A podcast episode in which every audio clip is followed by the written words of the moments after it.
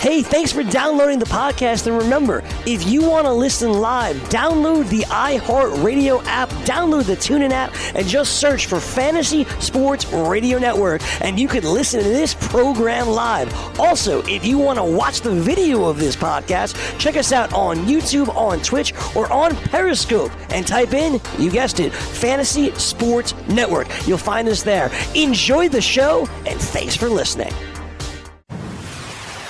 You're listening to the Fantasy Sports Radio Network. Fantasy Sports Today.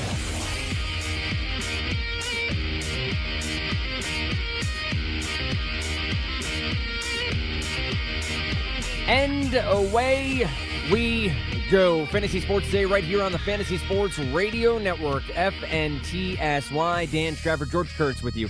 The next two hours, getting ready for week number seven in the NFL. George, how are you on this Saturday morning? So far, so good. I was not a Chubb winner. How about that? Okay, so I'm not perfect. You know, uh, playing I think it was eight leagues. Check them all. No Nick Chubb for me. There is uh, one of those moments where that player comes available in fantasy football, and everyone runs the waiver uh, whether you're fab or even just straight waivers or, or first come first serve. Um, and you see see it happen on Twitter. Uh, you see people freak out about it, and this this is where we'll start off the show talking about that Carlos Hyde trade to Jacksonville and the the fallout there in Cleveland. I'm of the mind, George, that there was no indication that Nick Chubb was going to get significant time this season. Now you can point to uh, other backs, uh, uh, rookie backs or, or, young backs that have been brought along slowly. I just don't trust Hue Jackson, that, and that's honestly where where I come down on. I'm not really knowing what Chubb was going to do. So in a 12 team redraft league three weeks ago, if Chubb was out there on the waiver wire and you're looking back as as our our buddy uh, Steve G over there on Twitter is, I, I see that as hey, you you were doing what you were doing to try to win that week and trying to predict out that Nick Chubb would be a lead back three weeks later because of a trade is a very hard thing to do. Um, but now we're here, and it does seem as though Chubb should be. Uh, the way they've used Duke Johnson has been limited. Uh, Chubb has shown, obviously, that one big game, three carries over 100 yards, that he has the skill set uh, that could be uh, successful in the NFL. But I want to start on the other side of it, actually. How concerned are you about Leonard Fournette? That the Jacksonville Jaguars went out and picked up yet another running back to pair with TJ Yeldon uh, do you think this is a more significant injury to, to Fournette, and Fournette owners should be a, a little bit scared about what could come next? Well, I think you have to be. We're, we're sort of reading tea leaves here, right? Why go out and acquire another back? Granted, it was cheap. Like Ajayi last year, this was cheap, fifth round pick. You know, I think when Adam Schefter reported it yesterday, and uh, you know, I see it on Twitter right away. I'm, I'm, I'm waiting for the compensation, and you're going through your mind what it, what it could possibly be you know, third round pick, you know, maybe a conditional, you know, and fifth round pick. Really? That's it. You know, I know NFL teams uh, guard their picks like it's state gold, but come on, the fifth round pick, you got Carlos Hyde. You know, I mean, you're going to make that deal over time. So I was surprised it was that cheap. Because the first thing that went through my mind, Dan, was, oh, Fournette must be really hurt. For them yep. to acquire another running back. Because you think about it. All right, you're playing Sunday. Right, you got a game Sunday. You got a game next week. But then you got to buy. You know, I would think worst case scenario is you're only missing Fournette's only missing two more games, and right now I might hold him out two more games no matter what. Even if I thought he was going to be healthy, uh, if I was Doug Marrone, I thought he was healthy enough to play next week, I'm holding him out. Yep. You, know, you pretty much get him a month's rest now, but you you acquire Hyde. You know, it makes me think there's something. Well, they they either Fournette's going to going to be out longer than we think, or they don't believe he can stay healthy, and maybe that's the, that's the case. Where yeah, he'll be healthy, but he's injury prone. He's going to get banged up again and they're, they're covering their bases there. Uh, but then you think, oh, cheap price, so it didn't matter anyway. It's still a, a, good player here. Maybe they're worried about Yeldon. He can't stay healthy either, or he's not very good. You know, it could be a combination of all of this. And right now, I think they one thing they do real, realize that Bortles can't get it done.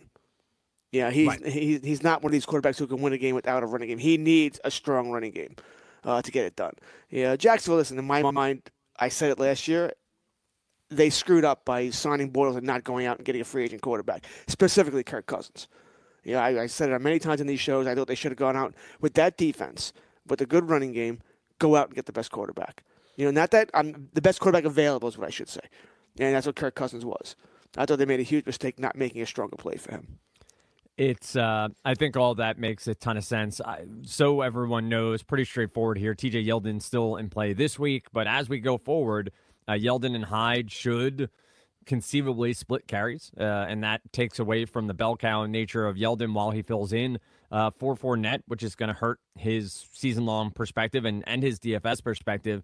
On the other side, I'll say again, I don't fully trust Hue Jackson. I don't fully trust that this is going to be the, the Nick Chubb show from here on out. Duke Johnson's still in that backfield. I know he hasn't been utilized, but this feels like the the fantasy football gods will have Duke Johnson go 20 carries and 10 targets next game just to really screw with everyone's brains. But where do you put Chubb in sort of rankings or or projections rest of season? Uh, does he is he the difference maker? Is he the guy that when we look back at uh, the end of the season, look at teams that won championships or made it to the playoffs, the acquisition of Nick Chubb will really uh, be one of the determining factors there.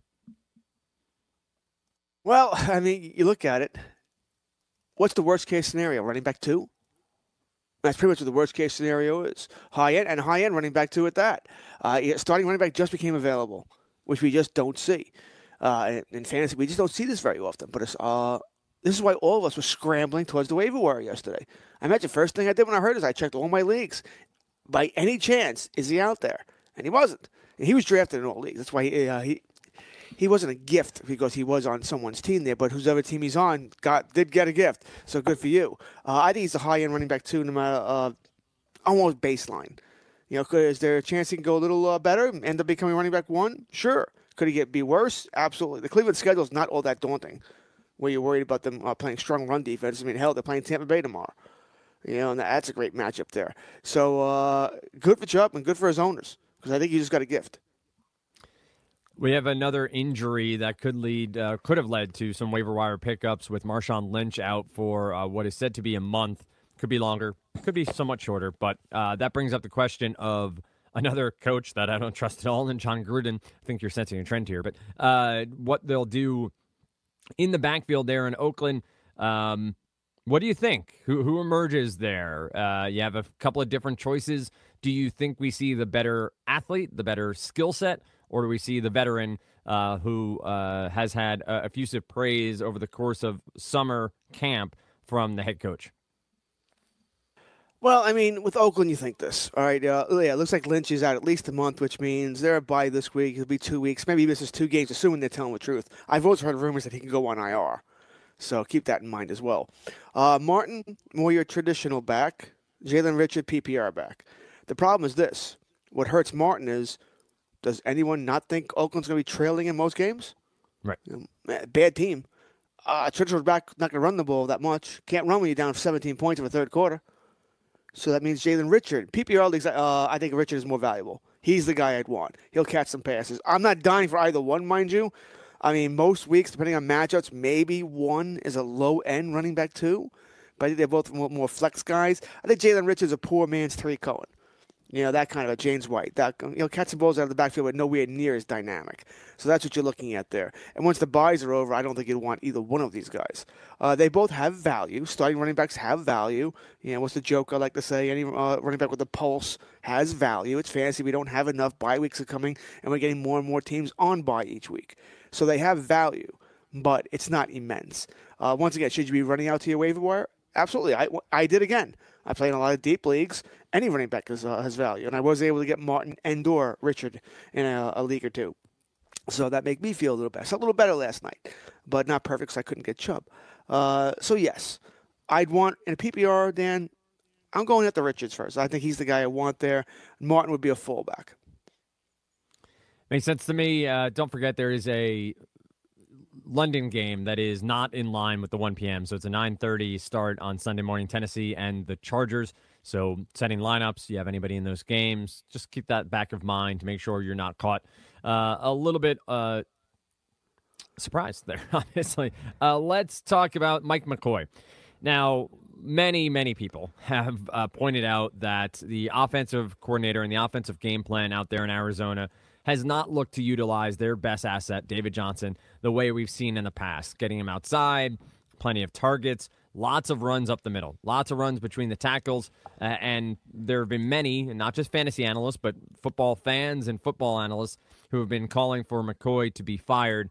And it's funny because he's he's done a decent job in different stops. Uh, obviously with um, the time with the Chargers.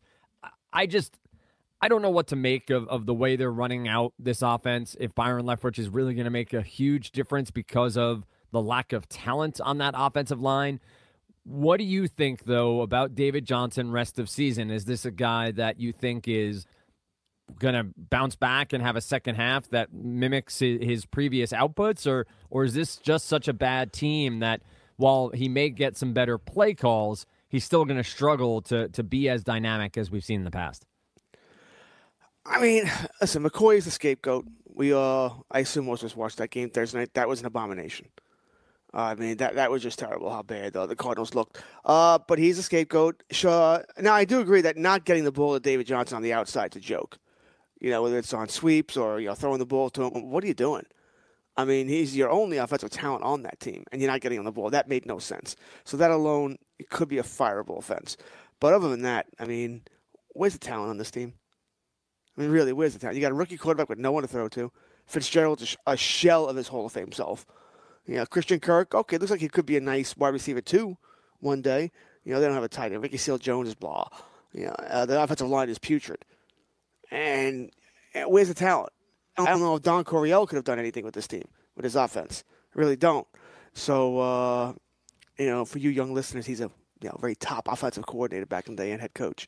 Uh, I just don't know where the talent is, what anybody could have done. But once again, we see this all the time. Who gets fired first? The coordinators, because someone's you know they're crying. Everyone's crying for blood, and you're gonna fire the coordinator first, and then generally the coach is next.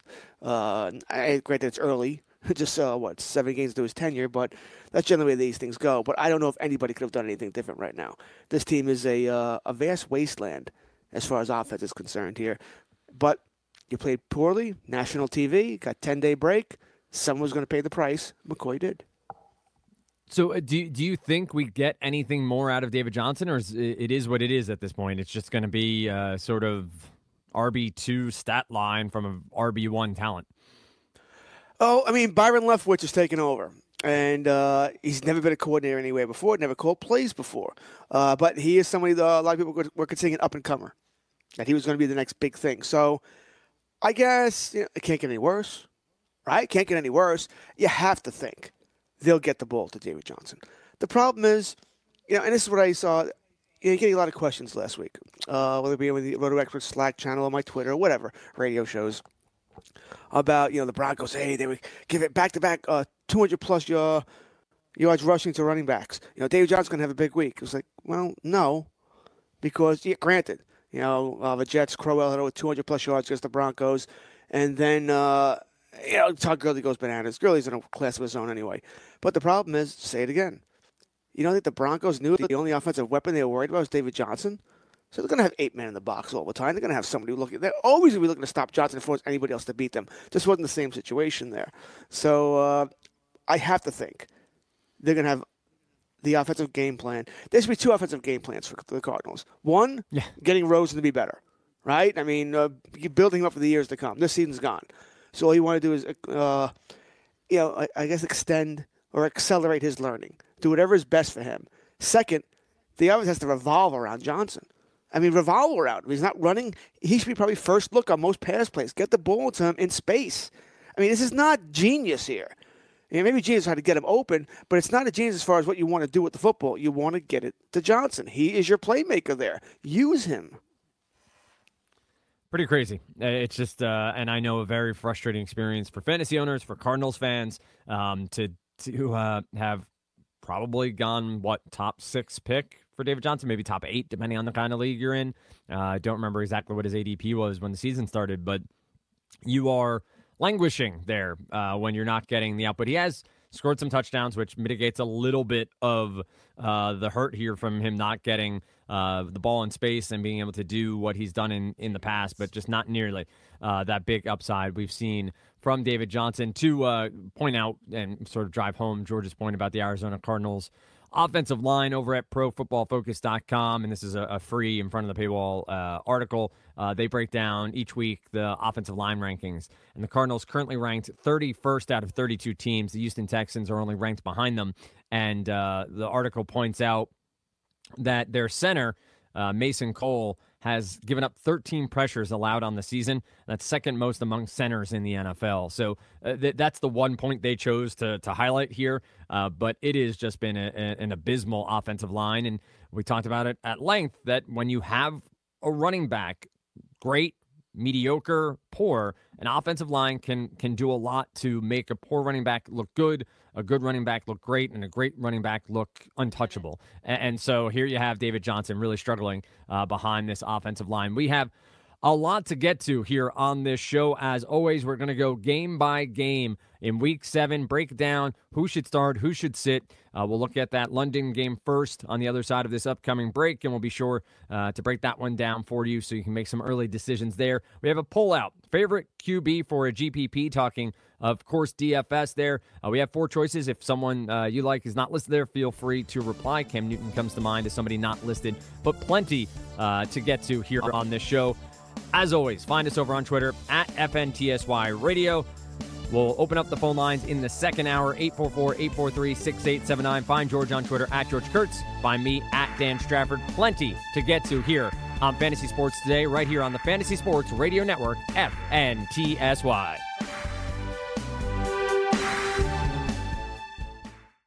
From the NFL to the NBA, DailyRoto.com is the place to win millions in daily fantasy. You can get the best DFS NFL coverage all season long for a price of $129.99 or dominate the entire daily fantasy sports realm with the Elite Package at $59.99 per month. If you use the promo code FNTSY, you get 10% off your Daily Roto package. Go to DailyRoto.com, pick your NFL or Elite Package, enter promo code FNTSY, and you'll be on your way to becoming the next Daily Roto millionaire.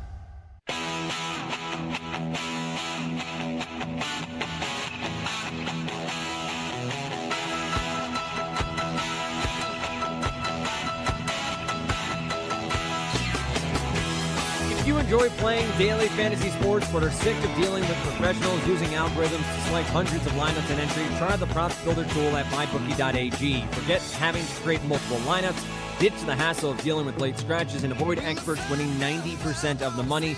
Invest in the players that you want without salary caps. If you sign up for a new account using the promo code FNTSY, you can re- receive a 50% deposit bonus. No more dealing with late lineup scratches, no experts to compete against, just you and the prop that you choose. Go to mybookie.ag, enter promo code FNTSY upon sign up, and choose your matchups using the props builder tool. That's mybookie.ag, promo code FNTSY. So, George, we kick off our week seven look ahead uh, with the London game, which uh, has the Tennessee Titans and the Los Angeles Chargers. Chargers minus seven here and over under set at 45 to open the week and has not uh, moved from there. Interestingly, both teams have moved slightly with uh, Tennessee going up by a quarter of a point, Chargers going down by a quarter of a point. The spread has uh, shifted by minus, uh, 0.5, so six and a half uh, for the Chargers, I should say. This game is one that, again, may be off a lot of people's radars if you're more of a DFS player because it's not on the main slate of uh, DraftKings or FanDuel, uh, but one that obviously has some pieces that may be worthwhile from a season long perspective, as each and every game gives us something. What do you got here? Is this a game that uh, has some pieces you have on rosters, and, and what do you think are, are the proper starts uh, in this contest? I wonder if the Chargers have a better home field advantage here than they do when they play in Los Angeles. First thing that comes through my mind here. Uh, games in England, so uh, remember everybody set your lineups tomorrow early, 9.30 start, uh, Eastern time that is. So uh, once again, make sure you check your lineups uh, and your league rules. Does everyone have to be set by 9.30 or just your Chargers and Titan players? So uh, check that. Uh, different leagues have different rules there. Uh, for what I listen, I like the England starts when they uh, start at 9.30. You know, I don't mind waking up uh, I generally get up at nine o'clock on a, uh, a football Sunday anyway, so I'll get up at eight. You know, hit Yep. the gym and then start my day. So I kind of enjoy these games. Oh, look at you. Hit the gym. Look at this guy. I am married with children, Dan. Okay, the only free time I have each day is that hour at the gym, where I can read, you. uh, I you it. know, look at this, this the music, read a paper, do a little workout, and feel good about myself, and then go home like have an egg sandwich and kill that, you know, eggs, bacon, uh, and, and, feel good about eating that too. Uh, so that's how, yeah, that is how I start my, uh, actually how I start most days. So, uh, yay me. Uh, so I, so I enjoy it. You know, you know, you watch the game, you watch your if you, whatever pregame show you like. For me, uh, I tend to watch the ESPN shows more the uh, fantasy football now than uh, Countdown. I think they just give better information. But uh, so that's how I do it. And Titans Chargers England. Mm, generally, the games in England are aren't offensive showcases. You know, the field is really not up to NFL standards. It gets chewed up pretty easily. Uh, it's also damp and wet. and shocking. I know it rains in England a lot. So the field generally isn't in the greatest of shape. That always worries me here. Uh, still, uh, Chargers are the better team here. I wonder if Chargers might be the starting to become the best team in the AFC, especially with uh, Joey Bosa coming back. Looks like uh, about somewhere in November, two weeks. So uh, good for them. Maybe after the bye week for them. Who are you starting here? I mean, really, oh, you're starting really starting Gordon. You know that. You don't need me to say that. Right. You're not starting. You're starting Keenan Allen too. So it really comes down to everybody else. You know, I think Mike Williams is a better receiver than Ty Williams, but Rivers seems to prefer throwing to Ty. That doesn't mean really Ty that he's you know, draftable. Tennessee Titans have a good defense. I'm not starting either Williams this week. Uh, I almost, I'm almost never starting Williams, uh, Mike Williams. Ty Williams, uh, he does have some interest to me sometimes as a flex. Depends on what else is on my roster. Maybe you're crushed with the buys. In the one case, in which case, you will always start players that we say not to. But in a vacuum, I'm not starting either Williams. Certainly not starting Antonio Gates unless really desperate. Yeah, unless you get a touchdown from him, he's worthless. As far as Tennessee is concerned, uh, uh, uh. Dion Lewis. Okay, PPR. I'll start Dion Lewis. I can't see myself having better backs, uh, two or three better backs than him. That's it. Uh, is Henry the biggest bust this year? You know, he's certainly top five fantasy LVP. You know, fourth round back who's done nothing, and I mean nothing this season. Uh, Corey Davis. I mean, I don't know if it's him. Is it Marcus Mariota? He's regressed. There's nobody I want in this passing game. I mean, nobody. The only person I consider here is Dion Lewis. That's right. it. Yeah, I think I think that's exactly right. That's the one in the past game. If you assume this is um, a game where Tennessee will be trailing, uh, that you would want Dion Lewis because of the disparity in targets over the course of the season. Uh, pretty clear cut that he is the pass catching back here. Uh, and Henry's just been really disappointing. Uh, how many sacks can we predict for this uh, Chargers defense? Are, are, we talking double digits following up on those 11 sacks last week by the Ravens? Or do you think more like a five to eight uh, range is probably what we'll see? Well, I'm going to take the under on the 11. I'll take my sure, chances sure. there and feel feel pretty good about it. Uh, I mean, I think Mariota will be harassed. I mean, he, will be harassed. Uh, but I, I, think they'll fix the offensive line somewhat. Maybe they'll go at max protect because that's a joke. All right, that's just a joke when you get sacked 11 times. I know the Ravens have a good defense. It's not that good. Right, there's not four Lawrence Taylors on that defense, so uh, that that shouldn't happen. Uh, so they'll fix it somewhat. And, you know, Dan, we're making fun of the Titans. They're yes, in first are. place. They're in first place. Oh, uh, yeah, I mean, I I said that I think two weeks ago. I was not sure how they were were sitting. I think three and two at the time. I this is one of those hope and pray they get to eight and eight. I think at this point, this is just a bad football team. I haven't looked at uh, the rest of their season schedule, but it does point out this AFC South is a bit uh, of a mess. Uh, mentioned that the Texans have the the worst offensive line in football, according to Pro Football Focus. You have the Jaguars, who we discussed with the Fournette uh, injury and, and bringing in Carlos Hyde. Indianapolis Colts seem to be dead and buried at the bottom of that division.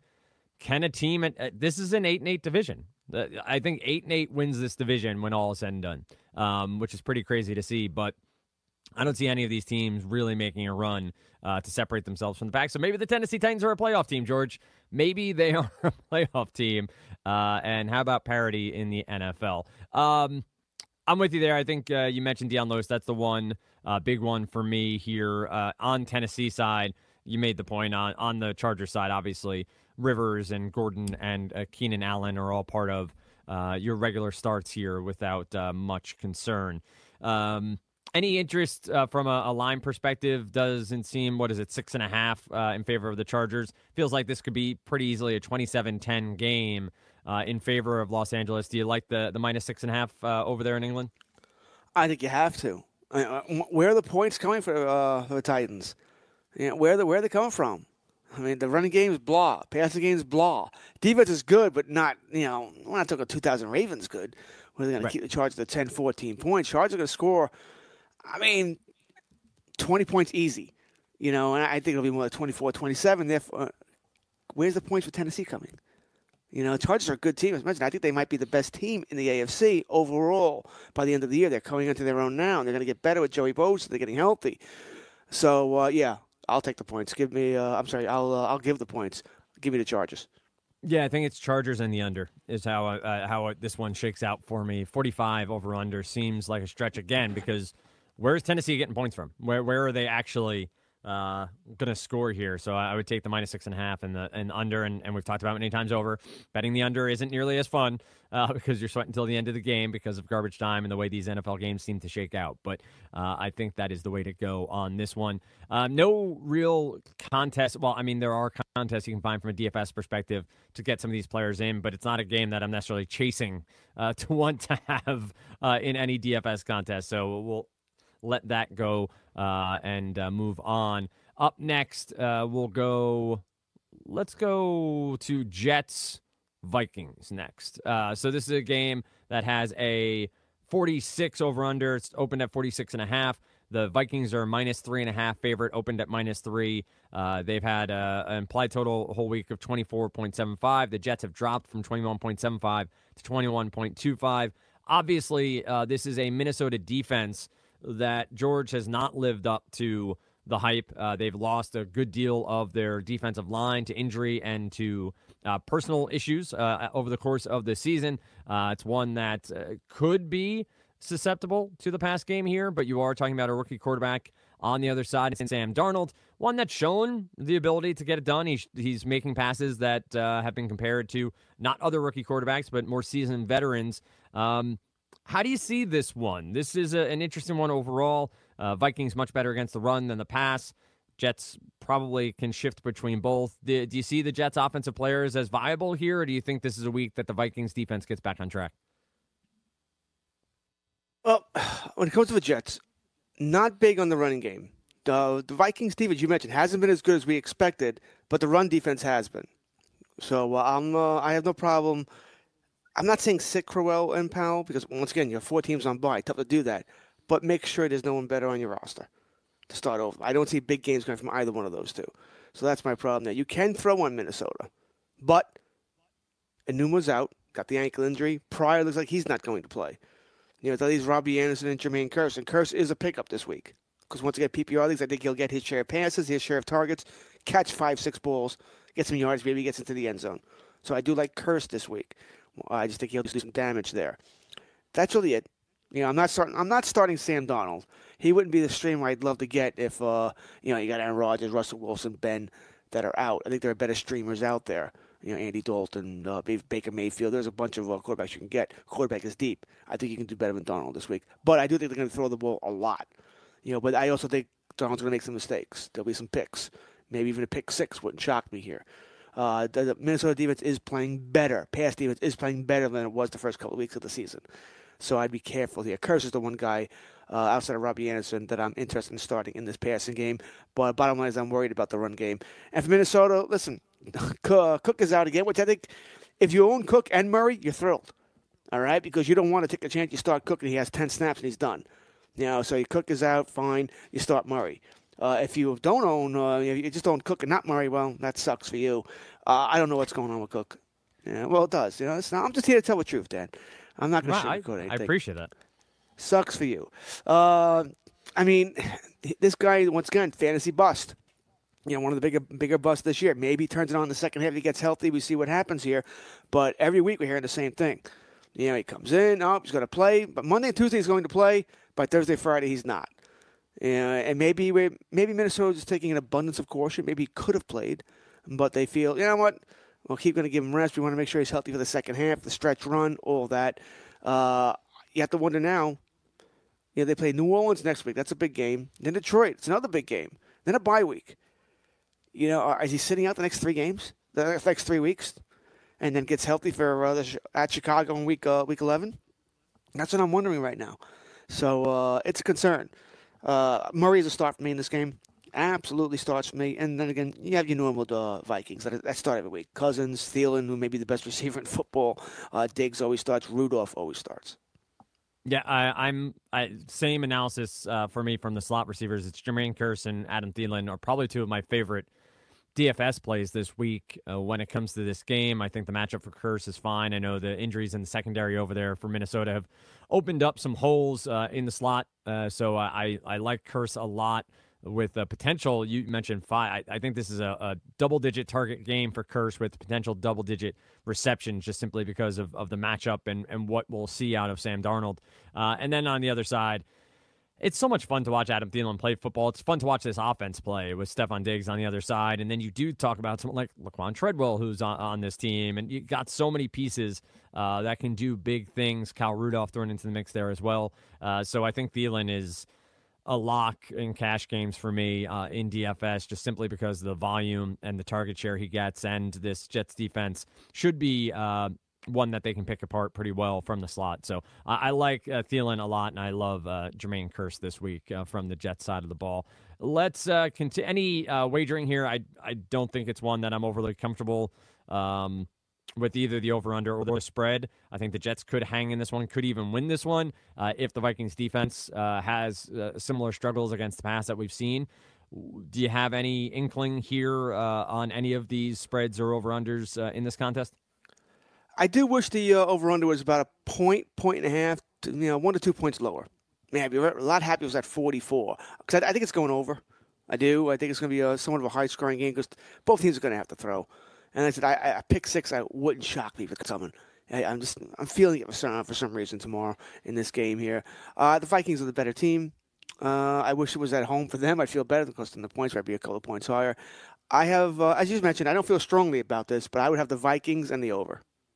That makes sense. And I like I, as we talk through these uh, games, George and I looking at what we would do personally. Uh, obviously, try to give uh, an indication of where we feel more confident uh, in what we'd be doing, and obviously at the end also talk to George about what uh, wagers he's made already or what he will be locking in. So uh, this is one that would be low down on the totem pole for me of ones I'm locking in or ones that I really want to make. More just to take here that I do think this game shoots out from a DFS perspective. I'm going to have a few pieces here, so. Um, the over would come into play a little bit more for me uh, when looking through that. Okay, let's go next. Uh, let's see as we go around the NFL looking for the good games, the ones we want uh, to uh, tackle and make sure uh, we talk about. Let's go to New England and Chicago, uh, where I'm sure you saw Bill Belichick was asked about Khalil Mack.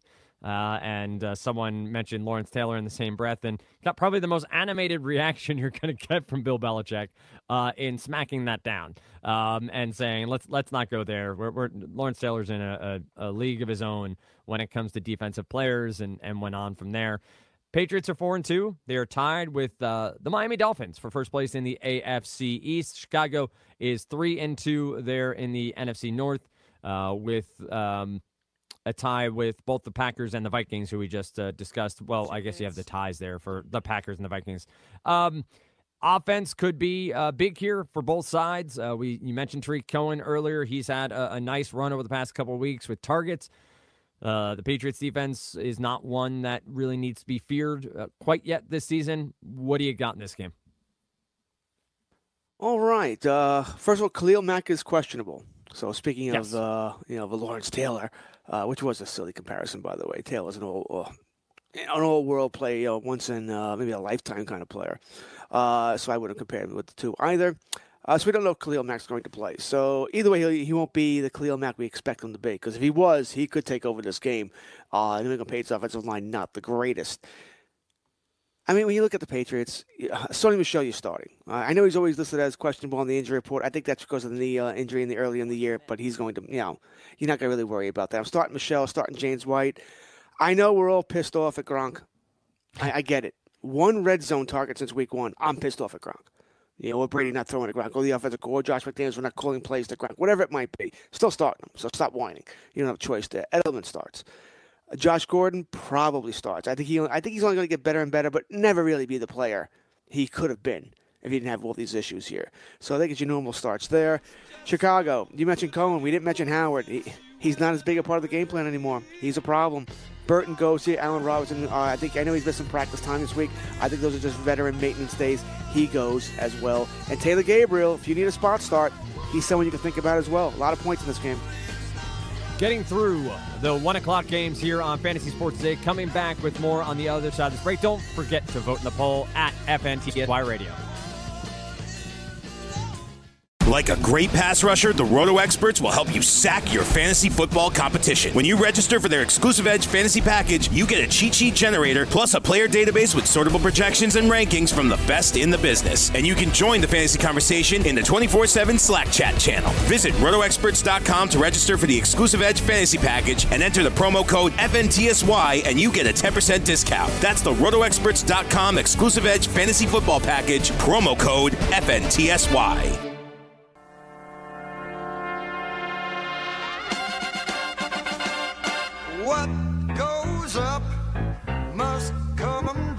Is a way to rock out on a. Good song here. Of course, Sean Engel behind the glass for George and I every Saturday morning here on Fantasy Sports Today. Uh, doing a lot of the heavy lifting as always. Uh, appreciate that and uh, deserves the call out for the excellent work on the ones and twos. Uh, George, as you were closing out the last segment, uh, talking through the pieces here. What do you make? And you, you said uh, Jordan Howard seems to be less involved. I, would say that Tarik Cohen's role has obviously expanded, and, and we can see uh, the touches growing and the targets growing. Are you confident that continues to happen, or do you see this just as game script or whatever you know phrases you want to use over the last two weeks that just happened to go his way, or do you see a defining change in the way the Bears are approaching their run game and their pass game with Tarik Cohen? Well, the Bears punished Howard last week. He fumbled at the goal line. They punished him. Right. Also, he didn't, he didn't touch the ball. Uh, then the good news for Howard was Terry Cohen did the same damn thing. You know that was, and then Kenyan Drake did it for Miami. Let's fumble at the goal line day. I guess you know you get a fumble, you get a fumble, you get a fumble. Uh, now I think there is something to what you said. Game script. That maybe uh, that was the game plan. In Chicago, as the weather's turning, and we're seeing it now in the Northeast, weather's turning. You gotta be able to run the ball. You, you have to. You're not gonna be able to throw the ball down the field. Tomorrow you probably have to because it's New England. That's the way that uh, that game's going to play. But generally, you're gonna have to get Howard more involved here. I figure. I mean, he looked great the first couple weeks of the season. He was catching balls out of the backfield. We were all excited. And I don't know if there's a, a player this year that's gone, you know, the opposite direction faster than Howard has. We're now like, what the hell? You know, now he, can, he can't do anything right, and he can't right now. So it's a problem. Can you bench him? I mean, it comes down to who else is on your roster. You know, if you're asking me where I have him ranked, uh, I have him ranked as running back three, a high end running back three, which is flex play, man. Uh, but who can you start over him? I mean, I'm not going to start Frank Gore over him. You know, I'm not going to start uh, Ekeler, Ito Smith. No. Uh, PPR leagues, Duke Johnson, Dion Lewis, yes. You know, uh, Marlon a yes. Peyton Barber's close. I already said Crow I don't like this week. So he's now he's in this mix. He shouldn't be in this mix. That's what I'm trying to. He should be. He's a better player than this. Right. But he is in this mix now. A guy with other guys. Cohen's going to steal some touches now. If Howard doesn't at least get the goal line touches, yeah, then we have some issues here. If they can't trust him at the goal line because they're worried about him fumbling, that's going to kill his value. So I'm curious to see what they do tomorrow if they give him another shot. Yep, this is sort of that make or break week, right? Where the trend becomes a, or sorry, the pattern becomes a trend. Where if you get Cohen getting more touches and, and Howard's not getting those goal line touches like we we've seen in the past, that drastically changes his upside. When touchdown equity leaves the building, you're you're sort of looking at a guy getting five, ten, maybe fifteen touches max, and you need him to break one. And and predicting that out and trusting that becomes really, really difficult. You may mention a Rob Gronkowski and it's been a rough year. Uh, he hasn't seen the volume per se and hasn't seen the red zone targets. You do have a Bears team, and this is uh, directly from Evan Silva's right up over there on Roto World, not pulling any punches. He, he does an amazing job writing up each uh, game each week. But um, no tight end uh, to face the Bears has so much as reached 50 yards this season.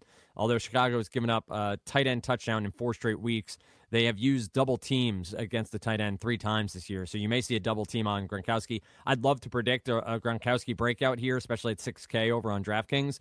But I I don't see it as the week. Uh, I see another week of uh, disappointing returns for Gronk, and and thus the other pieces could shine here uh, for uh, the New England Patriots. You mentioned Gordon, Edelman, and, and the like, but James White is somebody I will go back to week in, week out without uh, any uh, struggle. Uh, though now that I look at it, I hadn't seen his price tag. Price tag up to sixty nine hundred on DraftKings, so no longer a cheap uh, alternative there on DK. More priced as a, a every down uh, play uh, for New England. Let's move on to our next contest: Buffalo and Indy.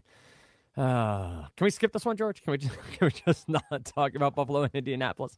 Um, obviously, this is a mess. Um, I, there are pieces here that obviously are going to be starters in, in deeper leagues and in some season longs, but uh, what what do you got here? Is this play some defenses and get out of town?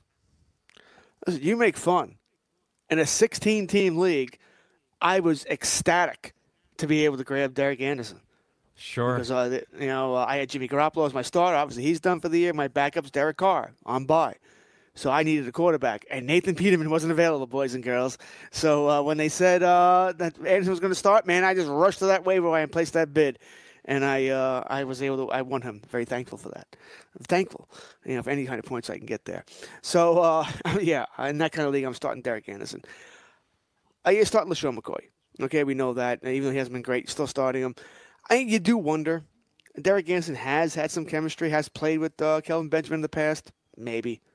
You know, the Indianapolis Colts are a terrible defense. So maybe, which brings up, by the way, the Indianapolis Colts. I've gotten so many questions this week about streaming Indianapolis. I can't do it. I, I mean, I just can't. I know the Buffalo Bills offense is not there. It's on a milk carton somewhere. But I don't know if I can start the Colts defense. We know where the Colts defense is. It's in, in terrible land. And they are. They're horrific. I, I just don't know if I can pull that trigger against other teams out there. I mean, uh, I'm not saying these are questions I've gotten, but I would start the, certainly start the Chargers over them, no doubt in my mind. Uh, yep. Dallas, I would start over them. I'd probably start in that, that, that game. I might start Washington over them as well. I think that game's a you know when we get that, it's a 17-14 game. I'll take my chances out of there. Uh, their other streaming defense. I, the bottom line is this: the Colts suck on defense. They do. It's just not there. Uh, are we banking that the uh, the Bills' offense is that bad where we could start what might be a bottom five defense NFL defense in a league over them, I can't do that in fantasy. I just can't do it. I can't pull that trigger, Dan. I just can't. That's for the Colts. I mean, you know, T.Y. Hilton's back, you start. He's back, you're starting him. Eric Ebron, you're starting him. I prefer Mack over Hines. Chester Rogers, I mean, I just the volume's going to be there. We've seen it over and over again. The uh, the Colts can't run the ball consistently, so Luck has to throw the ball 50 times. That's not even a joke. It's about what he's averaging 50 times a game. So the volume's going to be there for Rogers when he can catch the ball. This man, he has hands of stone. Where he puts grease on his hands instead of stick him. I don't know what he's doing, uh, but he drops way too many passes. But he, uh, Luck has no choice but to keep throwing him the ball. Ryan Grant's out. He'll get his opportunities. This is uh, bless your soul for having Derek Anderson on any roster here in 2018. But I guess uh, you leave Derek Anderson alone, Dan. oh man, he's throwing for five touchdowns. Like it's it's like it is etched in stone that Derek Anderson's QB one this week. Uh, it's going to be an ugly game. And hey, you know, from a DFS perspective, you want to talk through the idea of Anderson at 4,300 being viable. He, he sure, you know, he's a cheap option that has the upside to potentially throw two or three touchdowns, and you probably want to take a swing at what wide receiver or or uh, piece you'd want on the other side. I guess it would be a Kelvin Benjamin at 3,500 and hope that they just have some sort of rapport where Benjamin racks up the receptions. This is just ugly. But, um, and TY, I, obviously at 6,200, I think is going to get uh, plenty of volume on, on Sunday. Coming off the hamstring injury, I think he's going to be a, a viable play in DFS as well at 6,200. Um, let's move on. I don't want to besmirch the name of Derek Anderson any further. I don't want to upset George. Um, but uh, let's go next to Detroit Hater. and Miami. The Lions and uh, Miami. Uh, Detroit two and three. Miami Dolphins, the first place Miami Dolphins in the AFC East. Uh, we have uh, yet again a Brock Party. Uh, they're going to Brock out, or sorry, rock out with their Brock out.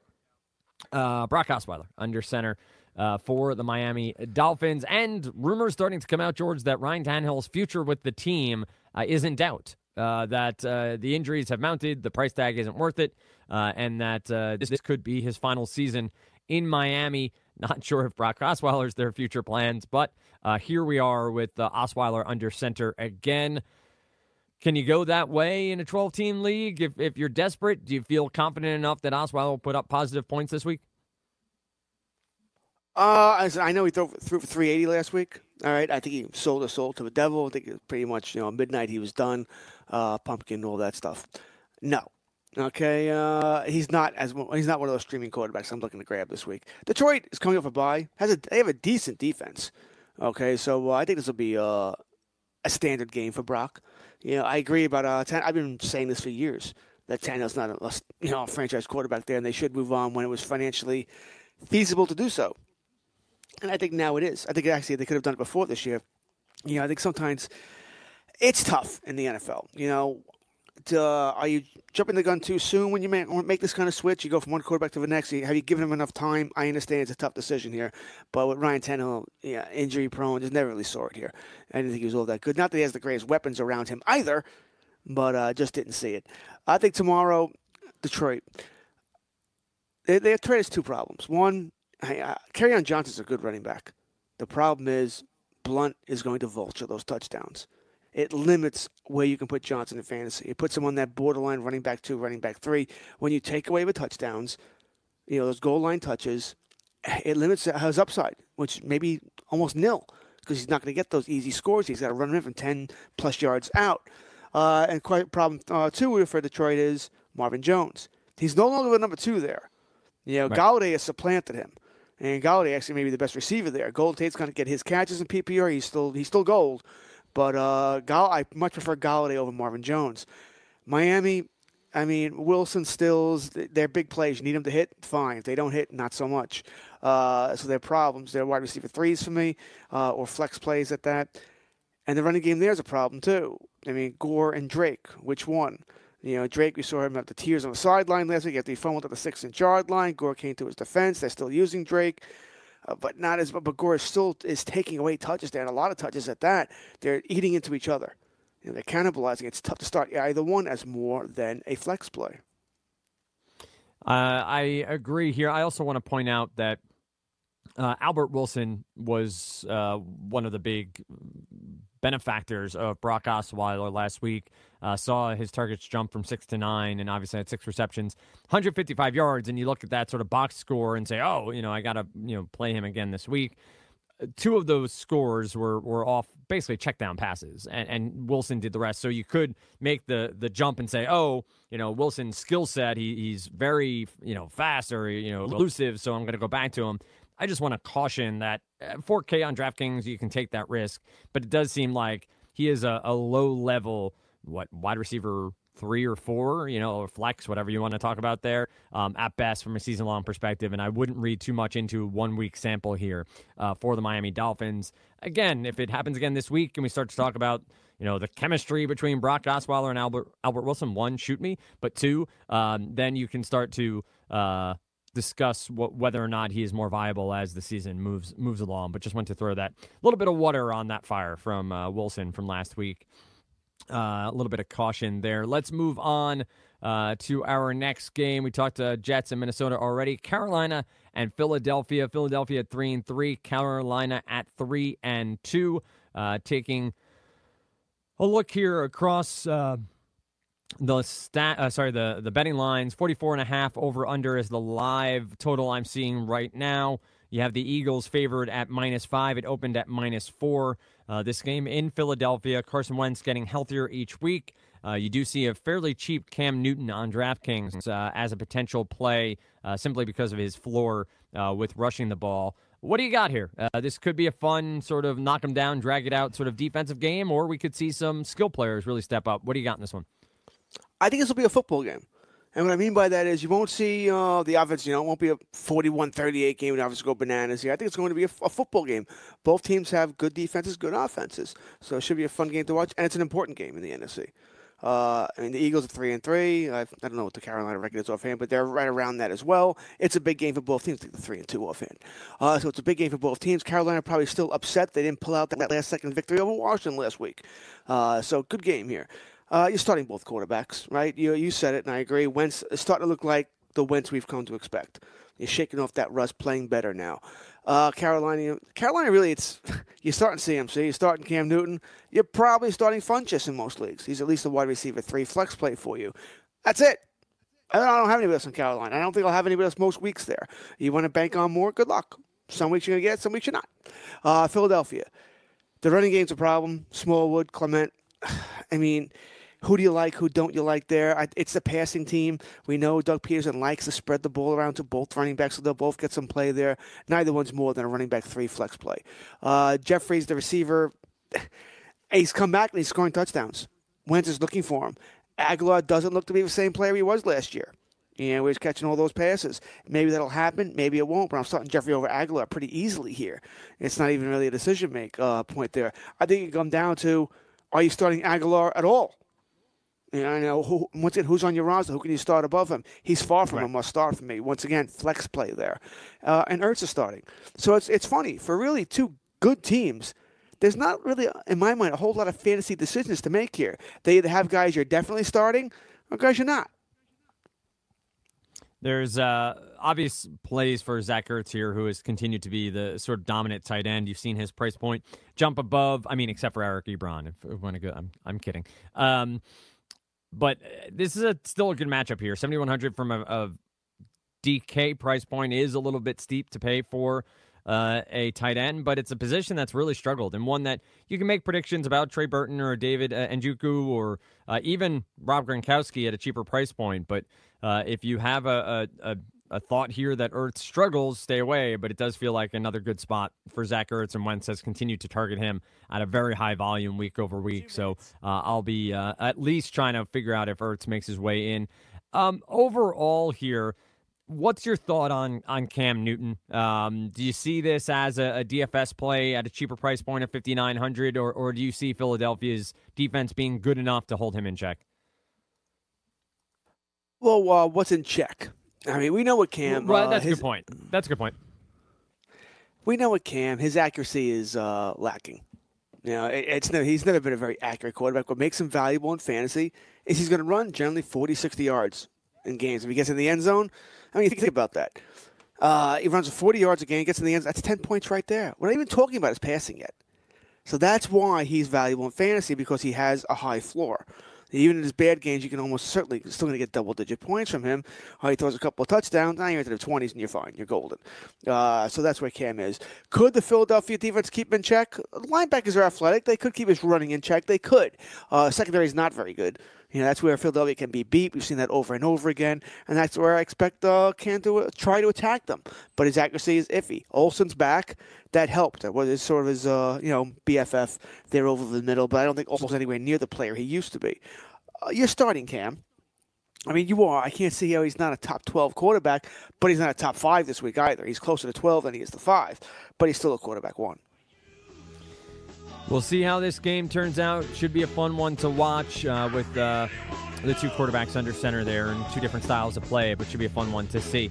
Uh, still plenty to get to here. The rest of the 1 o'clocks, and we'll get on to the 4 p.m.s. We'll talk some DFS. We'll take a look at our poll uh, that we put up in the first hour and get some results uh, after this break. Plenty to get to here on Fantasy Sports Day. Dan Strafford, George Kurtz coming back after this.